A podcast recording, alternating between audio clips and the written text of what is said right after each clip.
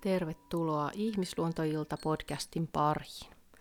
Ja tänään meillä onkin luvassa toinen jakso. Mun nimi on Noona Peuransola ja mä toimin matkaoppaana tällä seikkailulla ihmisyyden ihme maahan. Ja tosiaan voit myöskin lähettää mulle mailiin, mailiin erilaisia teemaehdotuksia ja kysymyksiä, ihmisluontoaiheisia kysymyksiä, mitkä sua askarruttaa tai mitä haluaisit kuulla näissä jaksoissa osoitteeseen ihmisluontoilta.gmail.com. Ja niin kuin jo ensimmäisessä jaksossa sanoin, niin tämä podcast ei ole mikään semmoinen siloteltu kiiltokuvamainen versio mistään, vaan jos mulla tulee jotain jotain takeltelua tai mokailuja tai mitä tahansa tässä lähetyksen aikana, niin mä en niitä editoi pois, koska mä ajattelen, että kaikki ne on osa sitä meidän ihmisyyttä, ihmisyyden matkaa täällä.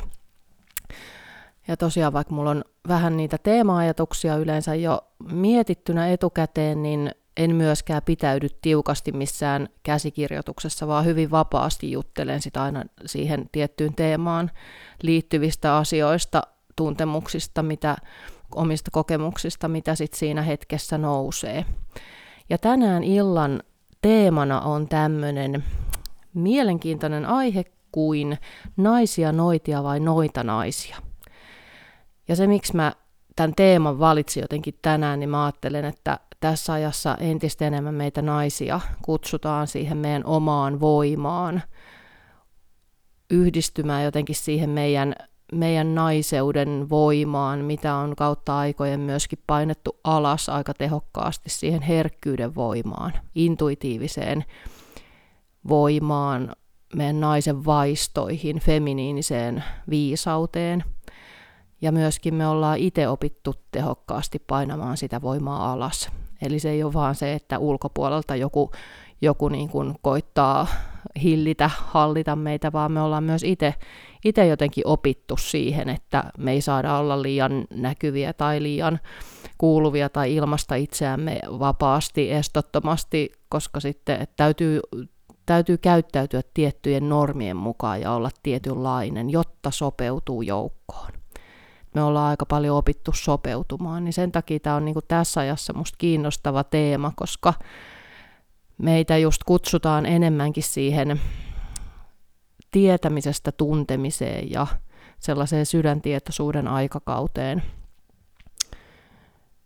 mikä on myös tämän kriisin kautta, tämän maailmanlaajuisen kriisin kautta hyvin nähtävissä. Usein maailma muuttuu kriisien avulla ja välillä me tarvitaan just sellaista herättelyä kollektiivisesti myöskin, että me päästään yksilöinä astumaan siihen potentiaaliin ja voimaan, mikä meissä kaikissa on. Ja mun mielestä sanoissa on mielenkiintoinen voima myöskin, tai että mitä latauksia erilaiset sanat sisältää. Jos mietitään sanaa noita, niin alun perin sen merkitys on ollut nainen, joka on uskollinen omalle tielleen, kuuntelee sitä omaa intuitiivista viisautta. Noidiksi on sanottu myös miehiä. Ja sehän on ollutkin aikojen saatossa pelottavaa. Se on ollut uhka. Eli semmoinen itsenäinen nainen, visionäärinen nainen, joka on omassa luomisvoimassaan, tai mies, on koettu uhkaksi. Ja, ja se on myös mielenkiintoista, että miten sanaan noita on ladattu niin paljon sellaista niin kuin negatiivista klangia, että se on jotenkin huono asia. Ja mä ajattelen itse, että se nimenomaan se noita-sana sisältää sen oman voiman. Että se ei ole millään lailla vaarallinen asia tai negatiivinen sana, vaan päinvastoin. Että siihen sisältyy hyvin paljon sitä omaa voimaa, voimaantumista, omana itsenä näkymistä. Kaikki se herkkyys ja se intuitiivinen viisaus, se syvä tieto, mikä meissä kaikissa on, niin se jotenkin, mä, mä miellän sen siihen noita sanaan. Ja sen takia mä ajattelen myöskin, että ne noita voimat on, on niitä meidän kaikkien hyvin luonnollisia voimia. Se on sitä jotenkin, että luonnollisista asioista on monesti tehty yliluonnollisia.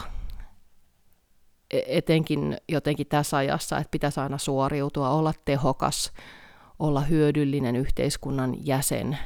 Ja sitten jos kuormittuu, on muka liian herkkä tähän yhteiskuntaan, niihin vaatimuksiin, mitä yhteiskunta asettaa, mitkä ei ole millään tavoin inhimillisiä, ihmisyyttä arvostavia asioita, niin sitten sä oot jotenkin vääränlainen. Niin tämä on hyvin nurikuri, nurinkurinen tämä jotenkin tämä meidän yhteiskunta ja millä tavoin me ollaan opittu sopeutumaan siihen yhteiskuntaan, jotta meidät hyväksytään. Ja nyt mä koen, että on, on korkea aika astua siihen omaan todelliseen voimaan, siihen herkkyyden voimaan ja kuunnella sitä sisäistä viisautta, mikä, mikä sieltä sisimmästä kumpuaa. On tosi normaalia kuormittua ostoskeskuksissa tai semmoisessa työympäristössä, mikä ei tue sitä kokonaisvaltaista hyvinvointia, missä on vaikka, vaikka haasteellista vuorovaikutusta tai ihan kiu, työpaikkakiusaamista tai ylipäätään hyvin haastavia energioita, niin sehän on normaalia, että ihminen ei jaksa siinä ympäristössä. Ihminen uupuu tai saa burnoutin tai jollain tavoin väsyy, masentuu. Eli ne on niin kuin luonnollisia asioita, luonnollista oirehdintaa epäterveeseen ympäristöön. Ja meille on jotenkin uskoteltu niin, että jo, että sä oot vääränlainen, kun sä et sopeudu, tai sä oot vääränlainen, kun sä nyt kuormitut noin paljon tai väsyt. Tai... Eli tämä on musta korkea aika muuttaa ihan, ihan päälaelle. Tämä on, tää on pitkään ollut hyvin niin kuin musta vahingollinen trendi. Ja tämä aika kutsuu meitä kaikkia ottamaan käyttöön ne todelliset noitanaisen voimat, myös miehiä. Että se ei ole pelkästään meidän naisten, vaan miehilläkin on se oma, oma polku, mitä he kulkee, omat, omat taakka siirtymän, äh, tavallaan ne, mitä sieltä sukupolvien aikana liittyy miehen malliin, niin ihan samalla tavalla miehetkin sitä voimaantumista harjoittelee omalla, omalla tavallaan. Ja jos mietitään noita vainojen vaikutuksia tänä päivänä, niin ää, mä luin tällä hetkellä mielenkiintoista kirjaa. Tämä on tämmöinen Mona Chollet, ranskalainen, ranskalainen toimittaja, joka on kirjoittanut kirjan nimeltä Naisia vai noitia. Noita vainot ennen ja nyt. Ja hän kirjoittaa, hän puhuu paljon siitä, että millä tavoin noita vainot edelleenkin tässä ajassa näkyy. Ja tätä aihetta mä oon itsekin tosi paljon jotenkin mietiskellyt ja, ja ajatellut, että mi, miten, se, niin kuin, miten ne kaiut vaikuttaa meihin tässä ajassa, meihin ihmisiin. Ja mitä jos noita vainoja ei olisi ollut, niin millainen tämä maailma olisi silloin. Ja jos mietitään niitä vaikutuksia, niin mä ajattelen, että etenkin tämä tämmöinen sopeutuminen ja halu kuulua joukkoon on yksi, yksi niin kuin vaikutus – niistä noita vainoista. Että jos mietitään meidän esiäitejä, että he on joutuneet niin kuin vainojen kohteiksi ihan sillä, että he on toimineet vaikka kätilöinä ja parantajina, käyttänyt yrttejä, kansanperinnettä, ihan tämmöistä hyvin niin kuin siihen aikaan tavanomasta, tavanomaisia keinoja auttaakseen muita, niin sit sut on tuomittu siksi, että sä ootkin auttanut on haettu jotain syntipukkeja, on tarvittu joku semmoinen, joku syntipukki, jota syyttää. Ja sitten tietenkin siitä on myös saatu rahaa, eli on, on niin kuin tavallaan, että ne vainot myöskin on, on mahdollistanut sen rahan ansainnan jollekin, jolloin on haluttu haalia ja määritellä ihmisiä noidiksi ihan, ihan vaan siksi, että, että se on kauhean kannattavaa. Niin hyvin kiinnostavalla tavalla myöskin tässä Naisia vai noitia-kirjassa tuodaan niin kuin tätä tematiikkaa esiin, että mitä kaikkea, mitä kaikkea se on tarkoittanut silloin ja miten me kannetaan sitä taakkasiirtymää myös tässä ajassa. Ja jos mietitään sitä, että se halu kuulua joukkoon, niin sehän on yksi keino suojautua, olla tietyllä tavalla näkymätön.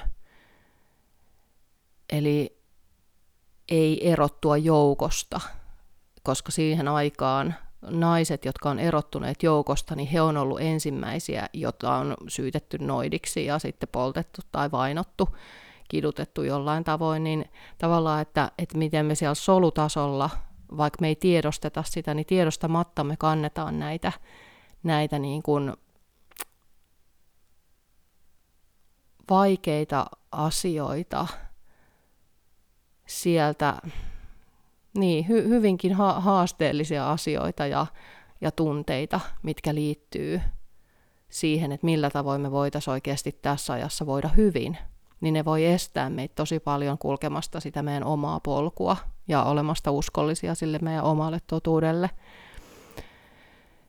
Ja siihen aikaan esimerkiksi äidit opetti tyttärilleen, kuinka piilottaa omat intuitiiviset kyvyt, selvänäköisyys, enneunet, kaikki kyvyt, millä tavoin niin kuin se oma erityisherkkyys ilmenee, niin ihan, ihan niin kuin to, todella jotenkin systemaattisesti äidit opetti tyttärilleen, kuinka tukahduttaa, jotta ei joudu vainon kohteeksi.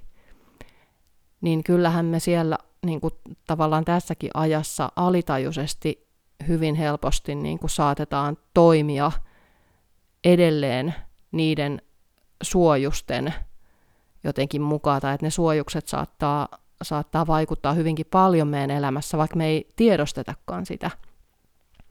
Ja jos mietitään kaikkea sellaista, että puhuu omaa totuuttaan, kertoo omaa tarinaansa, tuo itseään näkyväksi jollain tavoin, sitä omaa ääntään, omaa aitoa itseään, niin sehän on meille monesti tosi pelottavaa. Jossain oli just kyselty, että, että miten esimerkiksi, että julkisesti puhuminen, että, että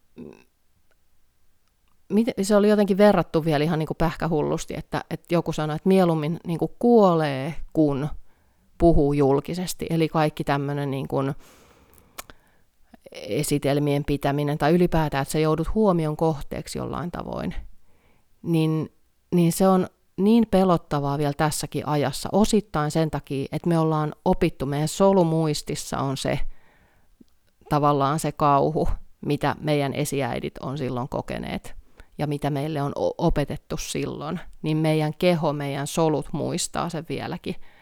Ja ne suojamekanismit saattaa olla tavallaan vähän niin kuin, että alitajuntakin suojelee meitä tietyllä tavalla, minkä takia me ei nousta siihen meidän omaan voimaan. Ja tehdä niitä asioita, mitkä oikeasti sytyttää meidän sydämen ja on meidän, meidän intohimoa. Niin se on aika, aika niin kuin hurjaakin oikeastaan. Ja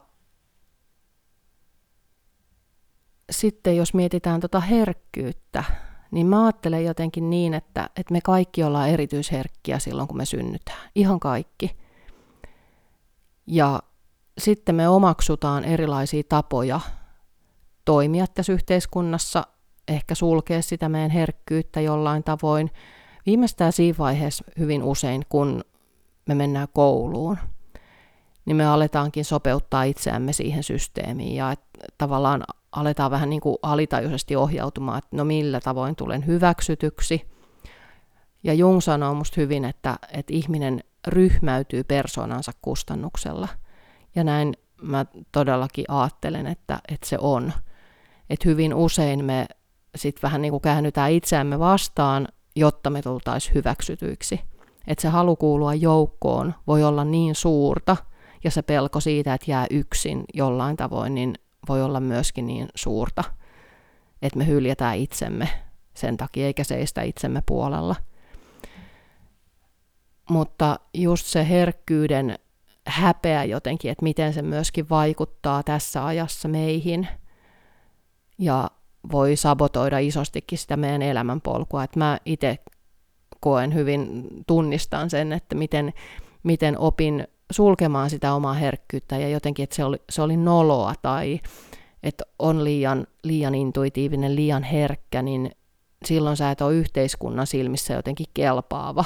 Että se, se liittyy jotenkin siihen riittämättömyyteen ja siihen, että, että ei tule hyväksytyksi ehkä jollain tavoin. Niin kyllä se hirveästi tukahdutti mulla ainakin sitä mun luovuutta ja ylipäätään sitä, että millä tavoin olla olemassa tässä maailmassa. Että oli tosi vahva palo tehdä oman näköisesti ja omalla tavalla asioita ja jotenkin niin kuin luoda sitä omaa tietä, mutta samaan aikaan se oli tosi tosi pelottavaa, koska siihen liittyy just hirveästi niitä niin kuin, että mitä sitten tapahtuu ja jotenkin, että just ne, ne noitavainojen kaiut tuntui tosi fyysisestikin että okei, että nyt mut sitten niinku poltetaan tai nyt mä joudun johonkin, johonkin niinku vainon kohteeksi tai karkotetuksi tai jotain. Että se oli hyvin, hyvin niinku fyysinen se kokemus, mitä mulle esimerkiksi liittyy vaikka julkisesti puhumiseen, että mä kerron omia kokemuksia tai kerron omaa tarinaa tai ylipäätään puhun asioista, jotka on mun sydäntä lähellä, niin se on, se on ollut tosi tosi pitkä tie siihen, että pystyy oikeasti, että mä pystyn puhumaan ylipäätään niistä asioista. Että kyllä ne aika syvässä meissä niin kuin on se, että millä tavoin me ollaan eri tavoin opittu peittämään sitä meidän herkkyyttä ja häpeämään sitä sen sijaan, että me voitaisiin olla ylpeitä siitä meidän erityislaatuisuudesta. Ja se erityisherkkyys, mä ajattelen, että se ilmenee meillä kaikille eri tavalla – että se ei ole mikään semmoinen yksi tietty, vaan että, että millä tavoin se oma herkkyys, että millä tavoin myös oppii valjastamaan sen voimaksi. Että se ei olekaan sitä, että erityisherkkyys, että se on vähän niin kuin joku diagnoosi, että sit sä oot jotenkin kyvytön, vaan päinvastoin, että millä tavoin se voi olla se sun supervoima ja toimia sun puolella eikä sua vastaan. Niin se on mun mielestä tässä ajassa etenkin se, mitä me harjoitellaan aika voimakkaastikin ja ylipäätään niin kuin feminiinivoimaan ja inti, intuitioon, intuition käyttämiseen hän on liittynyt hirveästi häpeää ja edelleenkin liittyy, että sit sä et ole jotenkin vakavasti otettava tai sä oot jotenkin hörhö tai, tai jotain, että jos sä oot intuitiivinen, niin siinä on joku semmoinen kummallinen sävy, että, että sit sua ei voida niin kuin ottaa vakavasti tai, tai jotenkin, että niin, että et siinä on, se on jotenkin myös tosi erikoinen, että kun ajatellaan, että kautta aikojenhan niin vaikka naisen vaisto, että sä aistit, sä, se on sitä herkkyyttä nimenomaan. Mä ajattelen, että intuitiivisuus ja herkkyys, se on mm, vähän niin kuin sama asia mulle. Että millä tavoin me opitaan käyttämään sitä voimana, että se ei olisi enää mikään semmoinen asia, mistä ei voi puhua, tai vähän niin kuin tabu, että aina pitää sitten, että no mitä sanaa voin käyttää, jotta en sitten tule leimatuksi jotenkin hörhöksi tai, tai liian herkäksi, tai että et se on, se on myös omituista, että miksi siihen liittyy niin paljon semmoista tabuluonteisuutta. että mä toivon, että tässä ajassa ainakin niin se pikkuhiljaa muuttuu, ja uskon toki, että muuttuu, vaikka välillä ne, on, ne muutokset on hitaita, mutta – mutta jotenkin se, että millä tavoin se oma, just oma, oma herkkyys voisi ilmentyä, koska se, siinähän on valtava voima. Sen takiahan aikojen saatossa myös sitä naisen voimaa on koetettu tukahduttaa ja suitsia, koska sitä on pelätty niin paljon. Se on ollut uhka. Ja ylipäätään just itsenäinen nainen, joka on omassa voimassaan ja on idearikas ja luova, niin se on ollut jollain tavoin sellainen asia, mitä on pitänyt kahlita ja hallita. Ja sitten me ollaan naisina myöskin opittu aika paljon menemään siihen niin kuin epäterveeseenkin maskuliinivoimaan, että jos mietitään työpaikoilla, niin, niin sitten me ollaan ajateltu, että se meidän feminiininen voima on jotenkin heikkoa, tai että, että siihen liittyy jotain semmoista, että sitten me ei olla uskottavia. Ja me ollaan omaksuttu sitä aika paljon sitä kovuutta ja suorittamista ja, ja jotenkin sitä, että joo, sitten me ollaan uskottavia, kun me ollaan miehiä miesten maailmassa – niin kyllä mä ajattelen, että tässä ajassa se, sen on niin kuin pakko muuttua, koska se erityisesti aiheuttaa aika paljon ongelmia meidän hyvinvointiin. Myös parisuhteisiin, koska silloin ne dynamiikat menee päälailleen tietyllä tavalla. Että totta kai meissä kaikissa on se feminiininen puoli ja maskuliininen puoli, mutta ehkä enemmän just nyt puhun siitä semmoisesta epäterveestä maskuliinivoimasta, että me ollaan opittu just pärjäämään ja suoriutumaan ja puskemaan ja, ja ei ole mikään ihme, että me uuvutaan voimakkaasti myöskin siellä työpaikoilla. Ja sitten myös se ristiriita siinä, että koska siellähän niin kun kannustetaan siihen, että sä oot vähän niin kuin robotti, että sä et koskaan väsy ja, ja et, et, siinä, siinä vääristyy aika isosti se, että mikä on tervettä ja mikä on epätervettä. Eli taas just se, että siitä luonnollisesta on tullut yliluonnollista, niin se on, se on musta niin kuin tosi, tosi vahingollista meille, meidän ihmisyydelle ja inhimillisyydelle.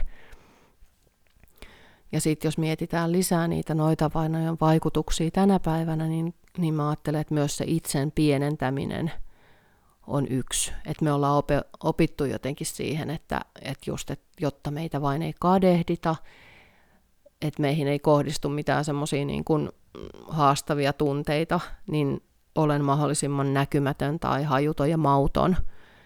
Eli siihen se myöskin liittyy se itsensä pienentäminen osin, että sieltä niin kuin noita vainojen ajalta jo, että sä oot oppinut niin kuin olemaan näkymätön, jotta sä oot turvassa. Eli se on jälleen kerran semmoinen suojautumiskeino pysy hengissä tai, tai jollain tavoin selviytyä.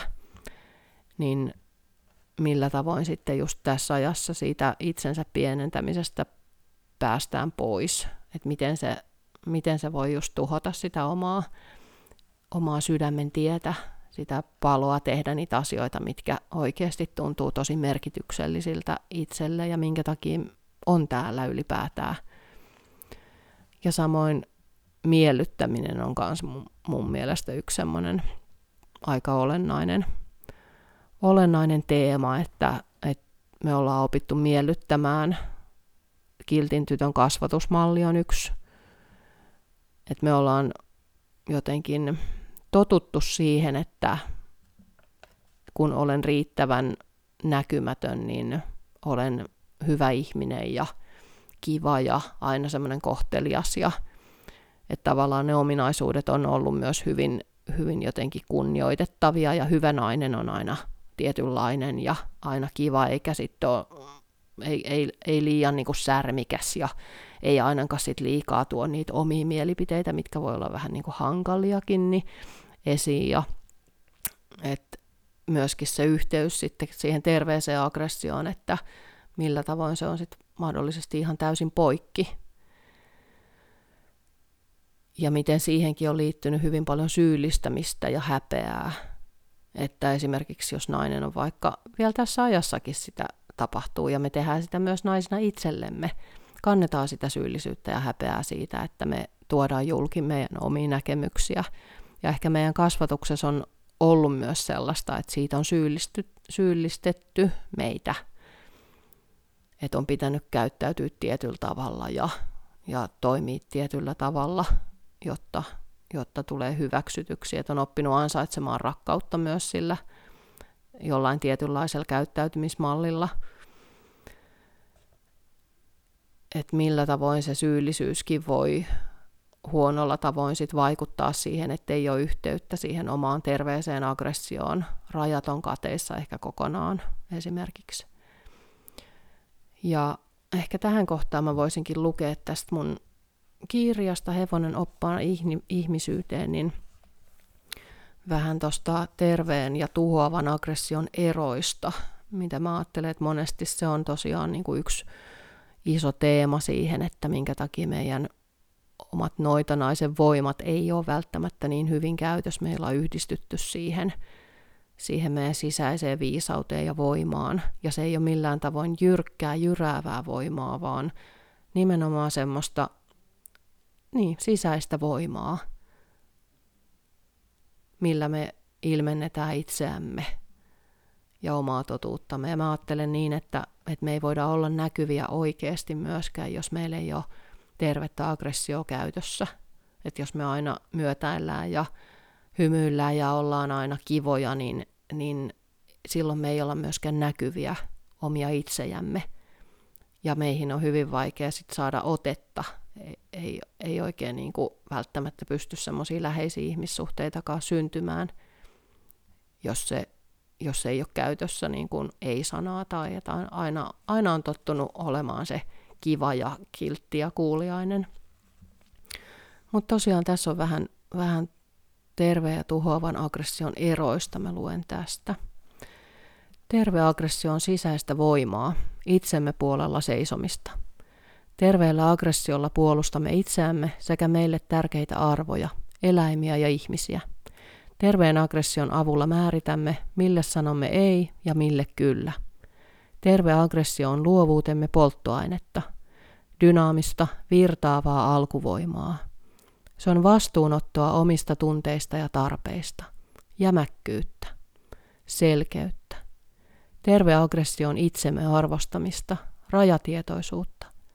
Ilman terveitä rajoja emme voi aidosti olla näkyviä, eikä todellinen rehellisyyteen pohjautuva vuorovaikutus, saati rakkaus voi kukoistaa rajattomuuden ilmapiirissä. Ilman tervettä aggressiota uuvumme, miellytämme, mukaudumme, sopeudumme, uhriudumme, kuihdumme, masennumme, olemme marttyyreitä, poljemme rajojamme, pidättelemme itseämme, olemme näkymättömiä. Tarvitsemme tervettä aggressiota, jos haluamme voida hyvin ja tahdomme ihmissuhteidemme pohjautuvan aitoudelle. Tuhoava aggressio nimensä mukaisesti tuhoaa. Tuhoava aggressio on aina väkivaltaa itseä tai muita kohtaan. Se voi olla muun muassa henkistä, fyysistä, hengellistä, taloudellista, seksuaalista tai sosiaalista. Se pyrkii hallitsemaan, hakemaan draamaa, pelaamaan, kostamaan, mitätöimään, syyllistämään, kontrolloimaan, alistamaan, kiusaamaan, loukkaamaan, pitämään mykkäkoulua, satuttamaan, manipuloimaan, määrittelemään muita. Se voi olla luonteeltaan padottua tai holtittomasti ryöppyävää. Pitkään padottu kiukku voi näyttäytyä passiivis-aggressiivisuutena ja kääntyä jossakin kohtaa räiskyväksi raivoksi, esimerkiksi pitkäkestoisen stressin tai kuormituksen seurauksena. Pieneltäkin tuntuva tilanne katkaisee vihdoin kamelin selän ja pato murtuu. Tukahdutettu viha syö sisältäpäin ja aiheuttaa monenlaista pahoinvointia, pahimmillaan fyysisiä oireita. Tukahdutetut tunteet varastoituvat kehoomme. Tuhoava aggressio ei ota vastuuta omista tunteista, tarpeista ja kivusta, vaan purkaa pahaa oloaan itsensä tai ympäristöönsä, suoraan tai epäsuorasti. Se haluaa ulkoistaa kipunsa muiden kannettavaksi. Se vahingoittaa aina, vaikka päällepäin jäljet eivät heti näkyisikään. Pääsemme valjastamaan terveen aggression voimavaraksemme, kun sallimme kaikkien tunteidemme virrata kehossamme, emmekä kiellä niitä. Kohtaamme välttelyn sijaan. Suostumme katsomaan itseämme ja hyväksymään meille haastavat tunteet luonnolliseksi osaksi ihmisyyttämme. Kutsumme ahdistuksen kotiin sen hyljeksimisen sijaan – alamme harjoitella suoraa, rakentavaa tunne- ja tarveilmaisua. Opimme tiedostamaan, mitä meissä tapahtuu. Sanoitamme ajoissa, mitä tunnemme sekä tarvitsemme. Tulemme tietoiseksi oman kasvuhistoriamme sekä uskomustemme vaikutuksista meihin. Alamme tutustua paremmin häpeäämme ja haavoittuvuuteemme sekä sisäiseen lapseemme. Sisällytämme hänet osaksi arkeamme. Alamme vahvistaa sisäisen lapsemme sekä sisäisen viisaan vanhempamme välistä yhteyttä, jotta meidän ei tarvitse enää hakea turvaa, hyväksyntää tai huomiota ulkopuoleltamme. Terveen aggression käyttöönotto sisältää riskin siitä, että syntyy mahdollisesti konflikti tai että joku loukkaantuu. Monestihan myötäilemme, jotta säilytämme hyvät välit. Tämä kuitenkin pohjautuu valheellisuudelle, joten hyvät välit ovat illuusio – saatamme myös pelätä, että meistä ei pidetäkään, jos olemme eri mieltä. Tämä on sinänsä hassua, sillä olisihan maailma aika tylsä, jos me kaikki olisimme aina samaa mieltä. Tällöin olisi myös varsin hankala synnyttää maailmaan mitään uutta. Terveen aggression käyttöönotto on aina rohkeuden teko. Se kannattaa, jotta voi todella elää täysipainoisesti oman sydämen tuntuista elämää ja olla linjassa itsensä kanssa. Terveen aggression valjastaminen elämänvoimaksi vahvistaa kokonaisvaltaista hyvinvointiamme. Ja kun me voimme hyvin, vaikuttaa se myönteisesti myös ihmissuhteisiimme sekä ympäristöömme. Luottamus elämään, itseemme, elämämme eläimiin ja kanssaihmisiin vahvistuu. Jyvät erottuvat akanoista, emmehän edes halua emä elämäämme muita kuin aitouteen pohjautuvia luottamussuhteita, joissa on tilaa kasvaa omaan loistoomme – heitämme näkymättömyysviitan nurkkaan ja astumme näkyviksi oman elämämme parrasvaloihin. Sellaisia ajatuksia terveen ja tuhoavan aggression eroista ja myöskin siitä, että millä tavoin siihen terveeseen aggressioon voi alkaa muodostamaan semmoista hyvää, hyvää yhteyttä. Ja sitten mä yksi päivä mietin myöskin sitä, että millä tavoin hevoset peilaa meille meidän tunteita. Ja nimenomaan just sitä kaikkea, mitä me ollaan opittu piilottamaan itsessämme, eikä olla opittu tuomaan näkyviksi. Ja sitten mä mietin sitä, että liittyen just tähän noitanaisen teemaan, niin millä tavoin just hevoset, hevosethan on huikean intuitiivisia ja herkkiä olentoja. Ja senkin takia musta on täysin, täysin hullua, että miten me ollaan jotenkin omaksuttu semmoinen kovuuden kulttuuri tuolla hevosmaailmassa. Koska hevonenhan aistii ihan pienimmätkin vivahteet, energiat, tunnetilat ja heijastaa meidän tunteet hyvin voimakkaasti meille itsellemme, jos me ollaan valmiit katsomaan itseämme rehellisesti. Ja sitten mä mietin sitä, että, että kun mä tein naisten ehkäisevää väkivaltatyötä, niin siellä hyvin usein havahduin siihen, että millä tavoin ne lapset äideissä herätti ne omat vaietut, kielletyt tunteet, sen oman sisäisen lapsen haavat ja kivut, etenkin just tyttäret äideilleen. Et siellä tuli tosi selkeästi näkyväksi ne ne traumat ja ne, ne haasteet, kaikki ne tunteet, mitä on oppinut painamaan alas, että millainen kasvatus sitten on ollut itsellä mahdollisesti äideillä, niin se näkyy myöskin suhteessa siihen lapseen ja etenkin just tyttäreen. Niin sitten mä mietin yksi päivä, että millä tavoin just vaikka esimerkiksi tammat näyttää meille naisille tietä sinne meidän omaan sisäisyyteen ja siihen, niihin noitanaisen kykyihin, siihen intuitiivisuuteen, herkkäaistisuuteen, selvän näköisyyteen, kaikkeen siihen semmoiseen myöskin niin kuin mystiseen puoleen, mikä on tärkeä osa sitä meidän naiseutta ja sitä feminiinivoimaa. Ja millä tavoin myöskin niin kuin tammat ja ylipäätään hevoset nostaa meissä pintaan sen, mitä me ei hyväksytä itsessämme, mitä me haluttaisiin piilottaa jollain tavalla tietoisesti tai tiedostamattamme. Herkkyyttä, antautumista, armollisuutta, irtautumista kontrollista, liiallisista vaatimuksista. Ja sitten monesti millä tavoin me projisoidaan hevosiin sitä meidän omaa kipua tai sitä, että me ei suostuta itsessämme katsomaan jotain asiaa tai tuomaan näkyväksi jotain, omistamaan jotain tosi olennaista meissä.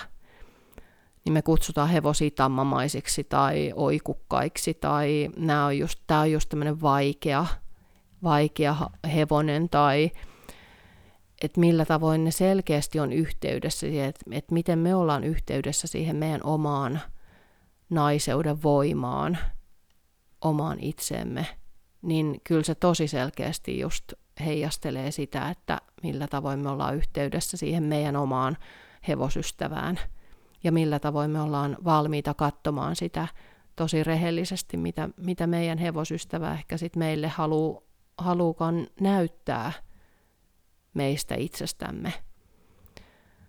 Ja sitten mä mietin myös tota suorittamista, että että miten paljon just hevosmaailmassa, että siellä on niin paljon sitä sellaista epätervettä maskuliinisuutta, että me ollaan opittu just sitä semmoista armeija, että vieläkin ne armeijan säännöt ja tavat elää siellä hevoskulttuurissa vahvasti, vaikka me ei olla enää oltu vuosikausiin sodassa, niin silti ne jäänteet elää ja semmoinen tietynlainen kovuus ja suorittaminen ja, ja näin, näin on toimittu aina, niin näin täytyy nytkin toimia. Ja ja naiset aika vahvasti omaksuu siellä hyvin niin kuin miehekkään olemuksen ja miehekkäät reippaat otteet ja, ja se, se on tosi outoa mun mielestä, että miten me ollaan siihen tultu.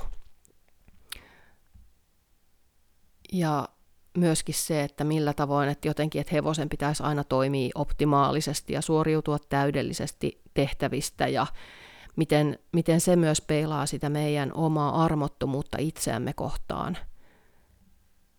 Niitä vaatimuksia ja odotuksia ja kontrollia ja kyvyttömyyttä käsitellä omia tunteita ja etenkin sitä omaa aggressiota, arvottomuuden tunnetta, hyväksynnän hakemista, niin kaikki se on linkissä mun mielestä siihen, että, miten just hevonen meille näyttää ne meidän kipukohdat ja miten valmiita me ollaan sitten katsomaan niitä, että hyvin usein just se vaikka väkivaltainen käytös, niin sehän pohjautuu hyvin paljon myös siihen pelkoon, että, että se viha, viha on semmoinen niin pelon suojatunne. Ja sitten kun meille on opetettu tehokkaasti siellä niin kuin hevosmaailmassa, että hevoselle ei saa näyttää pelkoa, niin sitten me ollaan jo heti aika isossa ongelmassa ja ristiriidassa hevosen kanssa, koska hevonen hakee harmoniaa, hevonen hakee meiltä aina rehellisyyttä. Ja mitä rehellisempi me pystytään olemaan itsellemme ja hevosellemme, niin sen paremmin me voidaan ja meidän suhde hevoseen voi. Ja siksi on musta niin, niin, niin kuin pähkähullu, että me ollaan opittu just peittämään, että me ollaan opittu näitä tällaisia niin kuin, mm, ohjelmointeja, että just, että ei saa näyttää. Että kyllähän se hevonen aistii meistä sen. Että hevonen on niin herkkä, se, se, on, se on niin yhteydessä niihin sen noita voimiin, että et ei sitä pysty huijaamaan. Et enemmänkin se luo sitten semmoisen ison särön siihen meidän ja hevosen väliseen luottamussuhteeseen. Niin jotenkin just tässä ajassa, että kyllä, kyllä me joudutaan aika paljon mun mielestä harjoittelemaan sitä todellakin sitä autenttisuutta ja rehellisyyttä, että me uskalletaan sanoa hevoselle, että hei meitä pelottaa tai näyttämään sen, olemaan linjassa sen tunteen kanssa, mitä me tunnetaan. Koska jos me yritetään peittää jotain tunnetta jollain toisella tunteella, vaikka just se, että me, me pelätään, niin me yritetään peittää sitä reippauden alle, niin kyllähän se hevonen sen aistii. Ja usein silloin myös syntyy ne vaaratilanteet. Ja hyvin usein silloin me syytetään hevosta, että nyt se on, niin kuin, nyt se on veemäinen ja nyt se käyttäytyy, nyt se sikailee. Ja va, vaikka kyse on siitä, että, että hevonen vaan viestii hyvin suoraan meille meidän ristiviestinnästä. Hevonenhan ei osaa kierroilla. Me ihmiset osataan kierroilla, mutta hevonen eläin ei osaa. Ja siinä eläin on niin loistava opettaja meille ihmisille, että mitä on oikeasti olla, olla rehellinen ja aito.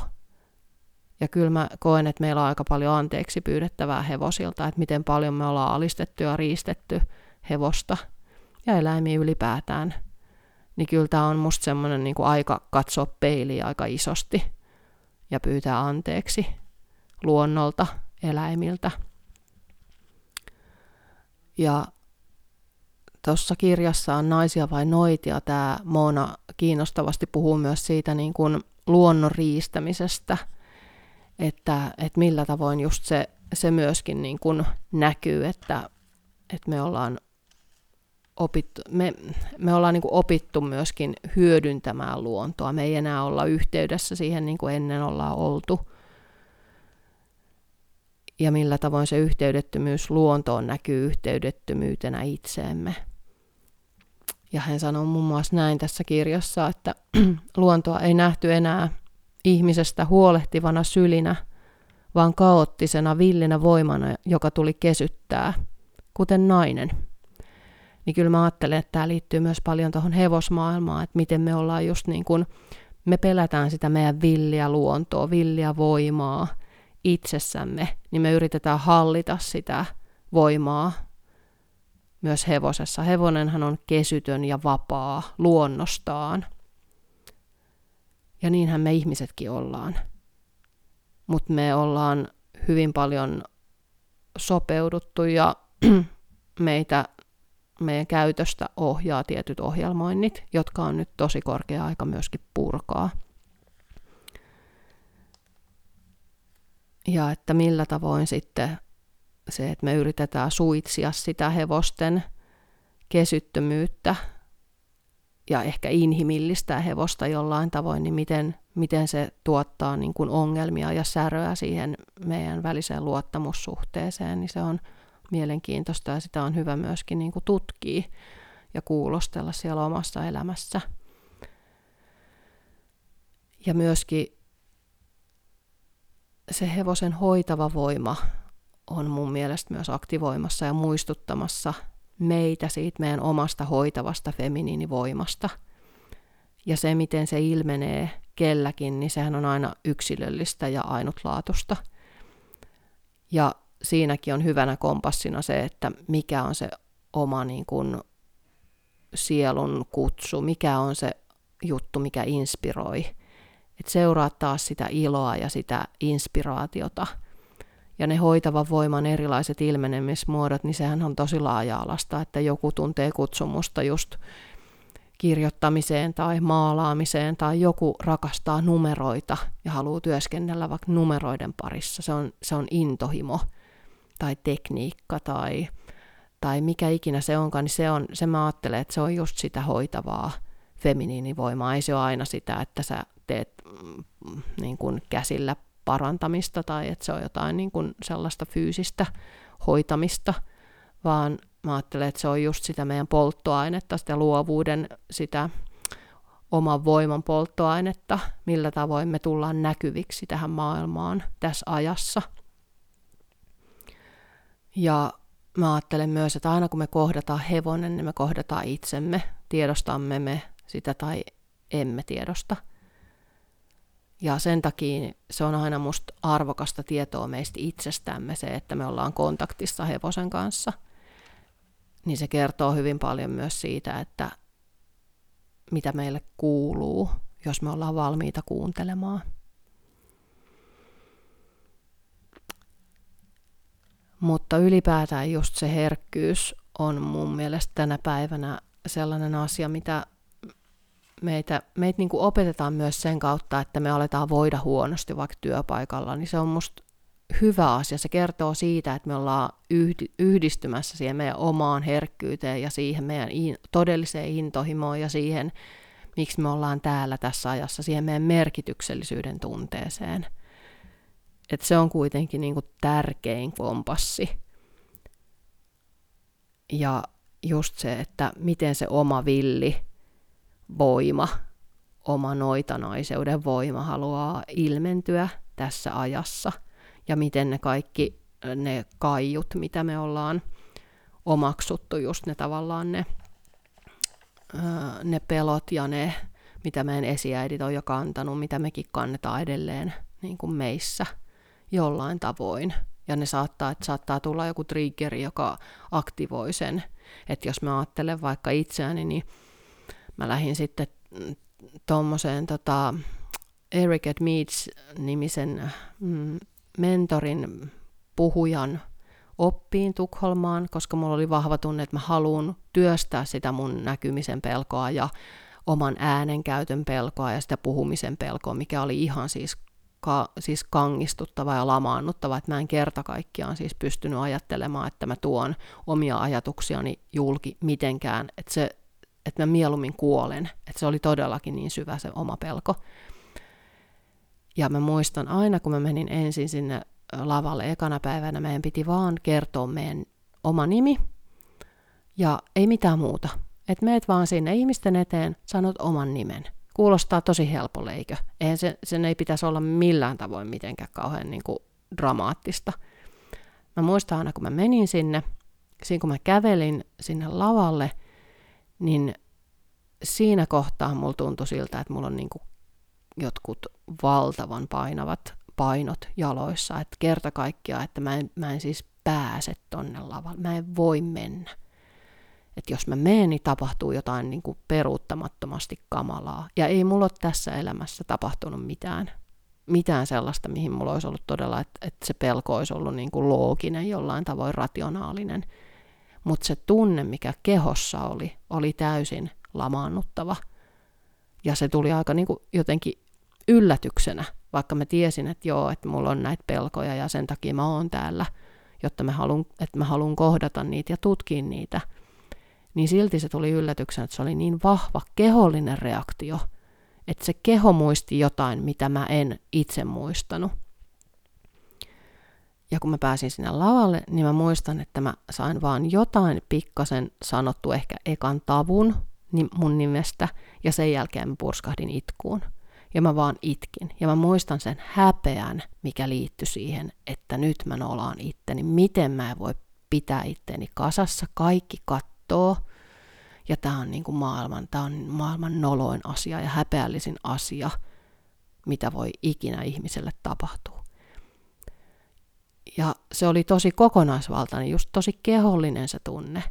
Ja se oli taas hyvä muistutus vaan siitä, että miten, miten meidän keho varastoi meidän tunteita. Miten meidän kehossa on valtavasti viisautta.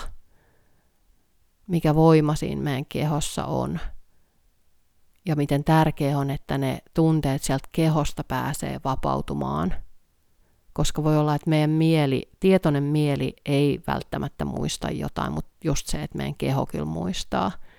Ja meidän alitajunta saattaa pitää jostain vanhasta jutusta kiinni, että että välttämättä just se, että,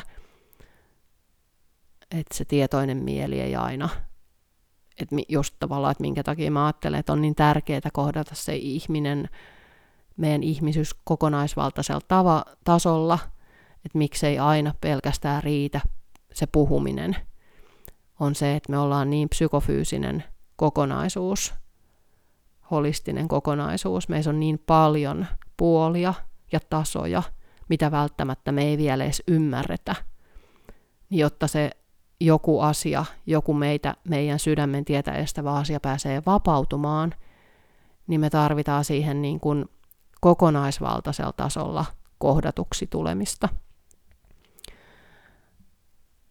Ja mä muistan, että se oli vaan tosi tärkeää, että mä pääsin sinne ja mä sain sen kokemuksen siitä ja mä huomasin, että okei, nyt ei tapahtunutkaan mitään pahaa, että nyt mä en kuollutkaan ja, ja t- mähän selviydyn tästä ja okei, että itse asiassa tähän niin kuin vapauttikin aika paljon, että sen jälkeen kun mä kävelin alas sieltä, me oltiin sitten käsitelty sitä asiaa siinä vähän, niin, ja mä, mä koin, että mä oon tosi turvassa.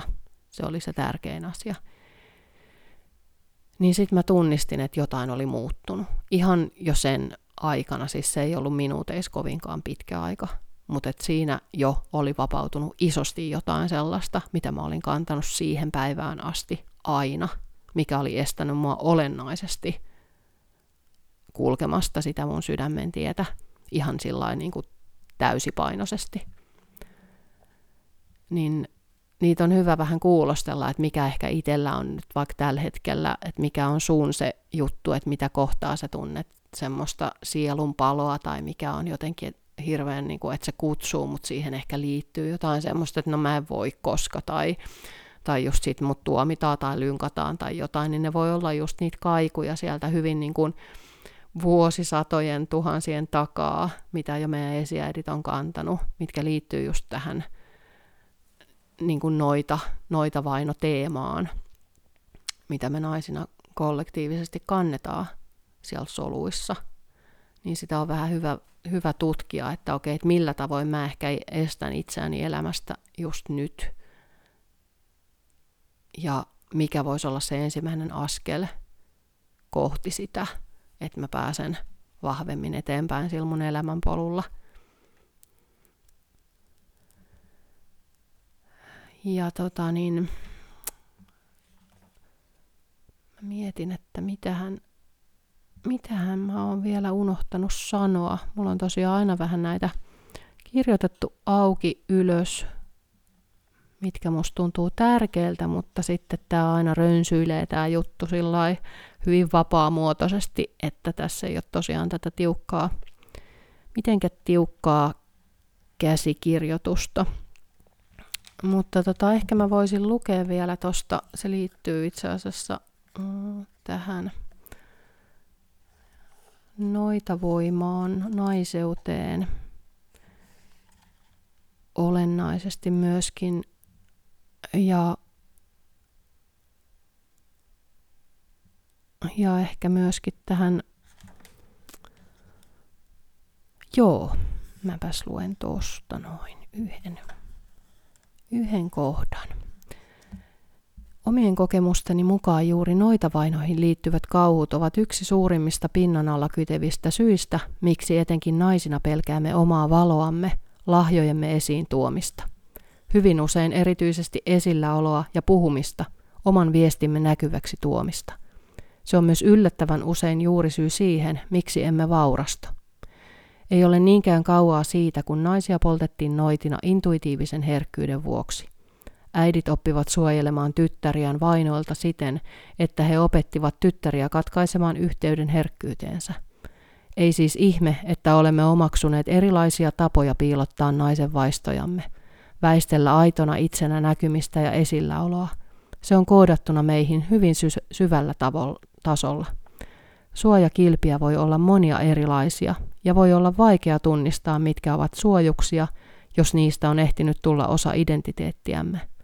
Näitä suojuksia voivat olla esimerkiksi intuitiivisten kykyjen pelkääminen tai mitätöinti, ääriskeptismi, itsen pienentäminen, valokeilan välttely, kovuus, kiltteys, miellyttäjän rooli, kaiken älyllistäminen ja liiallinen maskuliinivoima. Olemme pelänneet, mitä siitä seuraa, jos olemme feminiinisessä herkkyydessämme, joten olemme sopeutuneet miehiksi miesten maailmaan.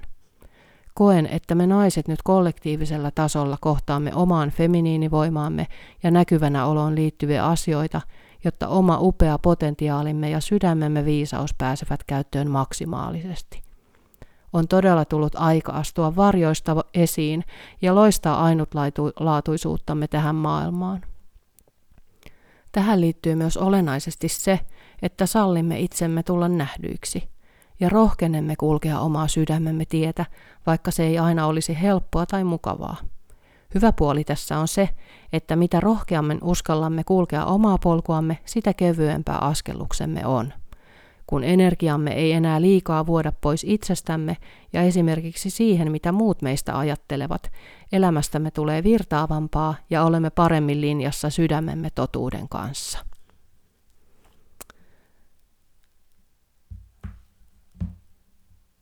Tämmönen, tämmönen kappale.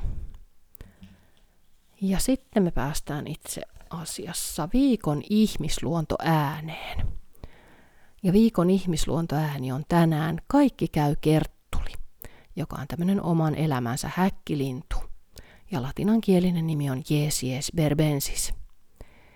Levinneisyys on suhteellisen laaja, etenkin kilttityttökasvatuksen saaneiden keskuudessa.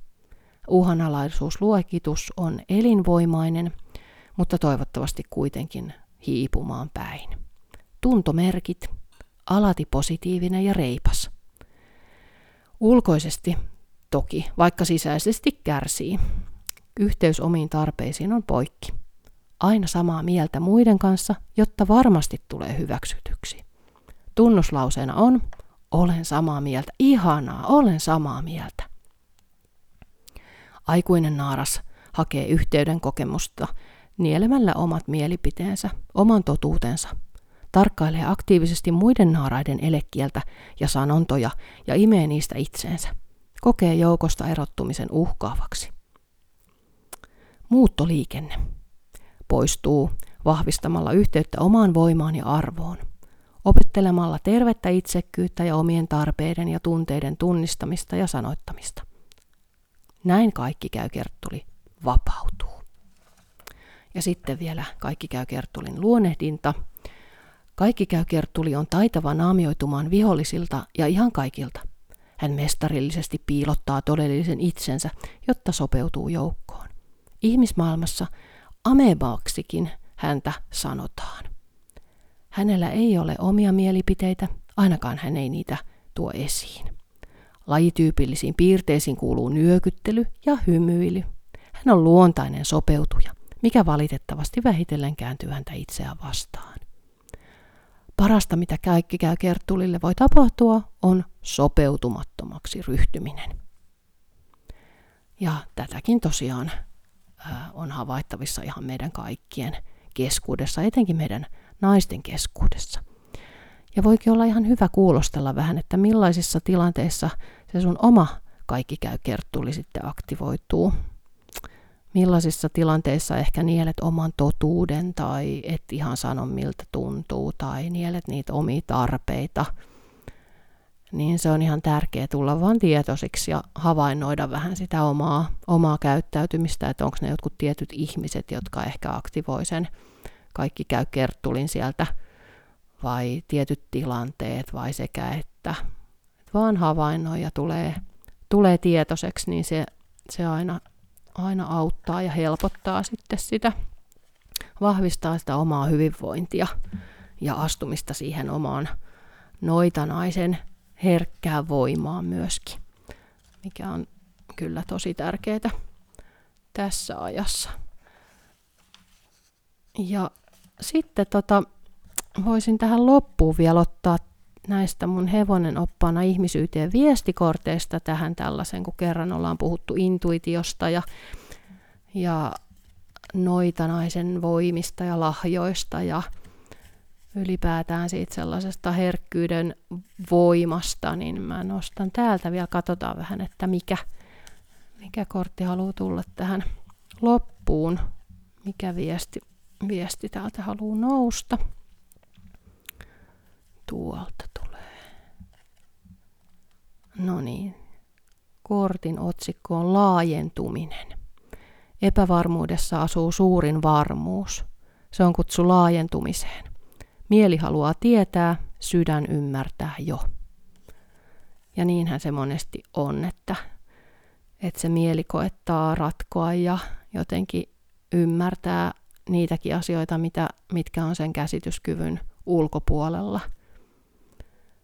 Ja että miten me voitaisiin vahvemmin jotenkin luottaa siihen oman, on, oman sydämen viisauteen ja siihen intuitiiviseen syvätietoon ja, ja siihen, että et, et meidän ei aina tarvitse tietää, mitä seuraavaksi, vaan että me voitaisiin jotenkin levätä myös siinä epätietoisuudessa ja siinä tyhjyydessä, antautua ja sallia enemmän kuin yrittää kontrolloida ja puristaa ja mikä kuitenkin aika paljon myös sitten tukkii sitä energiaa. Ja näistä viestikorteista muuten sen verran, että, että tota, nämä on tosiaan ollut tässä, tässä jo jonkun aikaa loppuun myyty, mutta, mutta tota, nyt sitten on, on tota noin niin, uusinta painoksen näistä korteista tilannut ja, ja ennakkomyynti on auki nyt sitten mun tuolla verkkokaupassa, sydämen valinta verkkokaupassa ja siellä on myöskin sitten kortti- ja kirjapaketteja saatavilla, mitkä on ollut myöskin sitten pitkään loppuun myytyjä, niin tämmöinen ennakkomyynti on nyt sitten avattu siellä. Eli sieltä voisit käydä hakemassa, hankkimassa näitä, näitä kortteja sekä toki kirjaa ihan erikseen ja sitten näitä korttia kirjapaketteja. Ja sitten kun ollaan nyt puhuttu tästä intuitiivisesta voimasta ja herkkyyden voimasta ja, ja hevosten roolista myöskin siinä meidän, meidän niin kuin uniikkien voimien ja lahjojen tukena, niin sitten ensi vuoden puolella alkaa tämmöinen ihan uusi, uuden ajan hevosnainen kasvuryhmä, ihan täysin etänä, koska näitäkin multa on monesti kysytty, että, että voi vitsi, että, että mä en ikinä pääse sinne Espooseen. Ja miksi sulla on aina vaan kaikkea siellä paikan päällä tapahtuvaa, miksi, miksi sulla ei ole mitään verkkokursseja tai mitään tämmöisiä etäryhmiä, niin nyt sitten tämä kivikauden asukkikin täältä, täältä tota, pikkuhiljaa ryömii, ryömii tota noin tänne digitaalisen maailman pariin. Ja, ja tämä on tosiaan sellainen ihan pilottiryhmä, minkä, minkä sitten haluan startata. Ja siellä, siinä ryhmässä nimenomaan puhutaan kaikesta siitä, mikä on muka outoa. Siellä, siellä ei ole mikään outoa, vaan, vaan kaikki, kaikki semmoinen, mistä monesti olet halunnut vaikka kysyä, mutta olet ajatellut, että no sitten on liian hörhöä tai mut leimataan tai tuomitaan tai jotain, niin se ryhmä on just sitä varten, että siellä puhutaan kaikista niistä oudoista asioista, vaikeista asioista, kaikesta siitä, mikä on muka jotenkin tabuluonteista tai, tai kiellettyä tai jotenkin hörhöä tai mitä nyt ikinä. Mä en usko siihen, että mikään on liian outoa, vaan päinvastoin tämä maailma on vääristynyt. Niin yhdistytään siinä tosiaan vahvemmin niihin omiin, omiin lahjoihin ja kykyihin, omaan merkityksellisyyden tunteeseen ja siihen, millä tavoin ne meidän hevosystävät voi siinä auttaa, niin se on, se on kyllä ihan huikeeta. Niin, niin mun nettisivuilla noonapeuransala.com niin voit käydä kurkkaamassa siitä. Siitä on nyt jo sitten tietoa siellä sivuilla, niin Ja, ja semmoinen early mare-hinta myöskin kaikille, kaikille jotka vikkelästi ilmoittautuu, niin tota noin, voi hyödyntää sitten sen etuhinnan. Ja siinä on myös sitten tietty maksimiryhmäkoko, että, että jotta se työskentely on oikeasti antoisaa ja palvelee, niin, niin, niin sellaista on tulossa tässä sitten seuraavaksi myöskin. Mutta, ja tosiaan, jos haluat, haluat kertoa teemaehdotuksia, ihmisluontoaiheisia kysymyksiä esittää, niin voit laittaa sinne ihmisluontoilta at gmail.com osoitteeseen niitä hirveän mieluusti tulemaan. Mä sieltä sitten niitä lueskelen ja kattelen, että millaiset teemat, teemat siellä sitten mahdollisesti niin kuin nousee ja otan niitä sitten käsittelyyn näiden jaksojen aikana. Ja myöskin kutsun näihin jaksoihin vieraita, se on kanssa sellainen semmoinen tarkoitus tässä, että olisi vähän erilaisia, erilaisia vieraita sit näissä lähetyksissä. Mutta nyt mä toivotan sulle oikein mukavaa iltaa ja, ja kiehtovia seikkailuja siellä sun oman ihmisluonnon parissa. Kiitos, kun olit kuulolla.